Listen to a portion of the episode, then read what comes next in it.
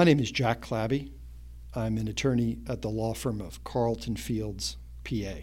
I'm recording this podcast for the ABA section of litigation in the Sound Advice podcast program. I'm active with the ABA, and I'm a co chair of the Class Actions Subcommittee of the Securities Litigation Committee. Today, I'm going to give you five tips for a successful local counsel engagement. This is an appropriate podcast for attorneys who are hiring local counsel, as well as for attorneys who are serving as local counsel. So I work out of the Tampa, Florida office, uh, but I began my career in, in Washington, D.C., with a stop in New Jersey. So I've had the opportunity to appear in the last eight years that I've been at Carlton Fields as local counsel uh, in federal and state court uh, here, uh, largely in the Middle District of Florida. In the course of my career, I've also had the chance to work with local counsel around the country, with particular experience in Delaware, given my practice in securities and corporate governance litigation. So, from those experiences, both serving as local counsel and working with local counsel, here are five top tips of what I've learned. First, it's important at the outset to determine what sort of local counsel engagement you and the client want. All right, there's really three options. The first is what I'll call true local counsel.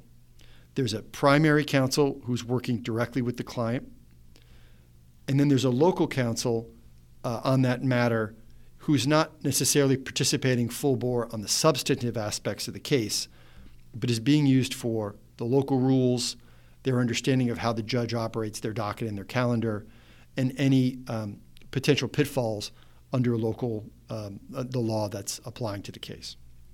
The the second of the three types of local counsel engagement is where there's a national coordinating counsel, and there might be several matters across the country, and there's individual matter counsel in that specific venue.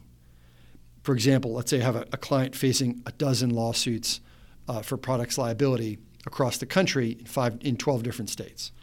Uh, in that, it makes sense sometimes for the company to hire one counsel to oversee that whole docket, but the individual cases might be run on a day-to-day basis by that individual state counsel, but running the pleadings or accessing a pleadings bank um, that's specific to the national counsel's um, coordination role. And then finally, you know, there are co-counsel arrangements where you essentially create a virtual law firm from both out of state counsel and in state counsel, and you're operating sort of as one team with co equal responsibilities. It's really important to define at the outset of the engagement, even before a national counsel or a client goes to look for local counsel. It impacts everything. Um, the hiring decision, in particular, you might hire someone differently if you're looking for substantive expertise in an area of the law versus if you want to know somebody simply who does a lot of cases in that particular court or before that particular judge. It also impacts how the potential local counsel will staff the action. It also impacts the budget, right? If it's a co-counsel relationship, the the in-state counsel's budget will be higher because they're doing more on the case. And yes, you do need to do a local counsel budget. And you really can't do that budget if you're local counsel if you don't know the answer to what kind of role you're going to play or if it's left undefined. All right, the second of the five tips is pay attention, if you are a local counsel, to how you're going to staff the matter. Right? So if you are having a role in the substantive analysis, then you need to have folks with substantive expertise on the team that's staffing it versus simply having somebody who might have done uh, that engagement. So, for example, um, if it's a pure local counsel engagement and you're thinking about folks at the law firm who could help, it might be, and let's say it's a securities fraud uh, lawsuit, it may be better to have a construction litigator who appears in front of that judge, you know, dozens of times and knows their procedures really well, versus having a an expert securities litigator um, who's only appeared in front of that judge once or twice. But if you're doing it where it's more of a co-counsel arrangement, you probably want the latter. So I think that's really important to think about staffing for the local counsel. It's not just someone who's in the district it's got to be someone who's in the district and is going to be the right fit for what the client is trying to accomplish with that local counsel engagement. Importantly, when you're thinking about staffing, uh, think also about paralegals and legal assistants because sometimes they're the ones who know the filing rules, um, the specific um, procedures for the presentation of evidence. Uh, and I think that's often overlooked at the outset. So if, if the first tip is determine what sort of local counsel engagement is going to be, the second is think about staffing then reflecting that. Uh, the third tip is to be a successful local counsel, the bedrock of it is know your local rules and know the judicial preferences. I mean, that's really where the value of a local counsel in a pure local counsel engagement can be important. When we work with local counsel in Delaware, you know, even if it's set up as a pure local counsel engagement, they're going to be, um, they just know that so well because of this, the peculiarities of that court. You almost need it.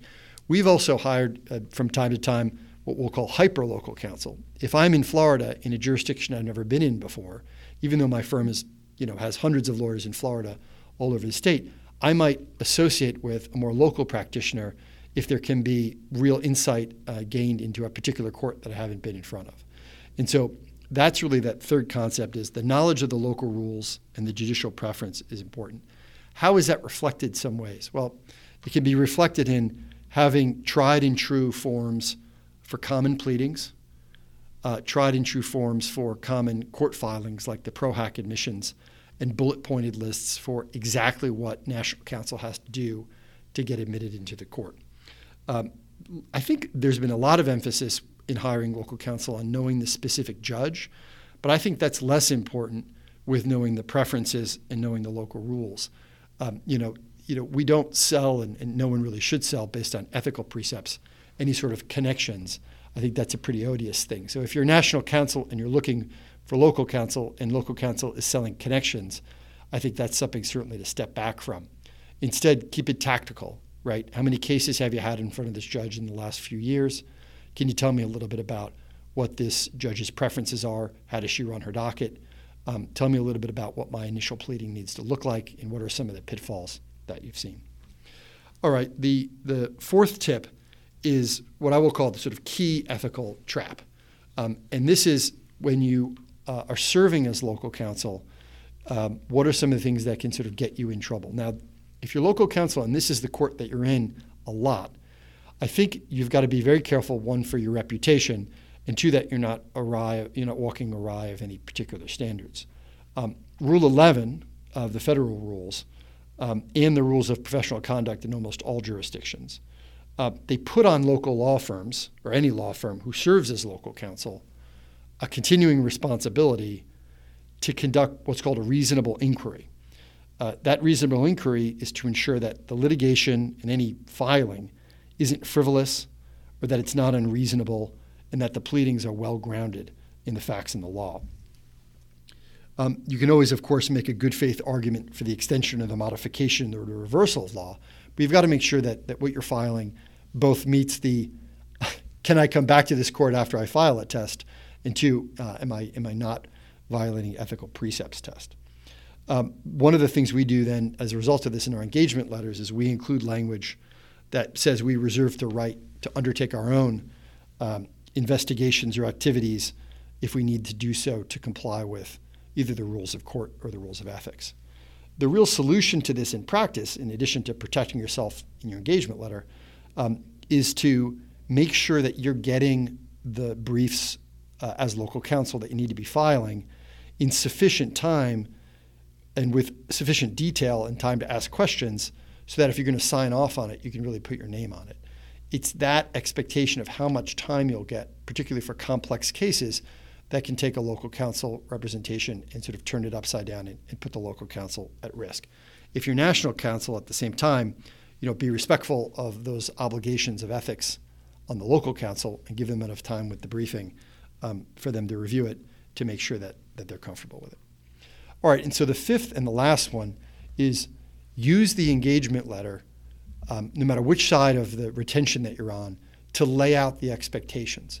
clients in particular like to see this because they sort of want to know, okay, how is this going to work? Um, you know, a couple things that I do is I add the ethics warning that I spoke about in the, in the fourth tip to the engagement letter. Um, this used to be a prohibition against serving as mail drop counsel, but now it's a little more sophisticated, though, where we talk about Rule 11 and we talk about um, making sure that we get all filings in sufficient time. It's also important in the engagement letter to sort out billing. That can sometimes be um, something that you don't want to be sort of building the airplane while you're on the runway. Is the local counsel going to be sending bills directly to the client? Or is the local counsel sending bills to national counsel, who's then going to review it and then send it on to the client for payment? Um, or will it be some other, some other setup? Is there electronic billing? You don't want to be a month into working on the case and you find out there's a set of preferences that the client has that you've never seen and you're already made an appearance. And so nailing down the billing can really help, and the engagement letter is a place to do that. Other things that are really important at the outset of an engagement are who's going to be responsible for the litigation hold if you're a defendant in particular. Um, you know, if you're local counsel, is that your responsibility under the local rules um, or the local practices, or is national counsel going to handle that with your advice? Additionally, uh, a modern engagement letter often has ancillary services as a part of it. Things like maybe fees for hosting e discovery, um, non lawyer professional fees involved in the collection of documents. Who's going to be responsible for document collection, local or national counsel? Who's going to be responsible for e discovery hosting and fees that are associated with that? So you can use the engagement letter um, at least to have an occasion for a discussion uh, with national counsel and local counsel about those responsibilities. Um, another one is who's going to be responsible for costs? Things like court reporters, uh, court reporters both at depositions and hearings, filing fees if you're on the plaintiff side, um, or if you need to um, interplead folks, um, expert fees and expert management. These are all things that uh, are real dollars and cents for clients, dollars and cents for local counsel and national counsel, and the engagement letter is a good place to do it. Additionally, who's signing for the client? Is the national counsel going to sign on behalf of the client? And are they going to have the authority to do that? Or is um, or is the client representative herself going to be signing it? And if so, what's the national counsel's sort of responsibilities and roles there? Um, so those are those are a couple of ideas I think um, in the engagement letter that can that can probably save you a lot of headaches down the road. So just to review, here are the here are the five tips. First, at the outset, even before you begin the search for outside counsel, determine what sort of local counsel engagement you want it to be. True local counsel um, is it going to be a national coordinating counsel, or is it going to be um, a true co-counsel relationship between the, law, the two law firms? The second tip: pay attention to staffing at the outset. You know, is local counsel going to be an artist helping to paint the painting, or is their role simply going to be making the frame that goes around the painting of a brief that's written by um, national counsel with very little input from local counsel? Uh, the third tip is know your local rules and your judicial preferences and sort of use that um, rather than any intimations on connections as one of the determinants for who uh, to hire as local counsel. Fourth, the main ethics issue here can really be avoided if the national counsel gives the draft work product to the local counsel with enough time that local counsel can do a reasonable investigation before they sign off on it. Fifth, really use the engagement letter, no matter what side of this you're on client, national counsel, or local council. Use the engagement letter to iron out how things are going to run. In the long term, it will save everyone money and time, and it will make things smoother. Well, thanks everyone. Uh, my name is Jack Clabby from the law firm of Carlton Fields, PA, uh, based in Tampa, Florida. And this has been a sound advice recording for the ABA's section of litigation. Thank you.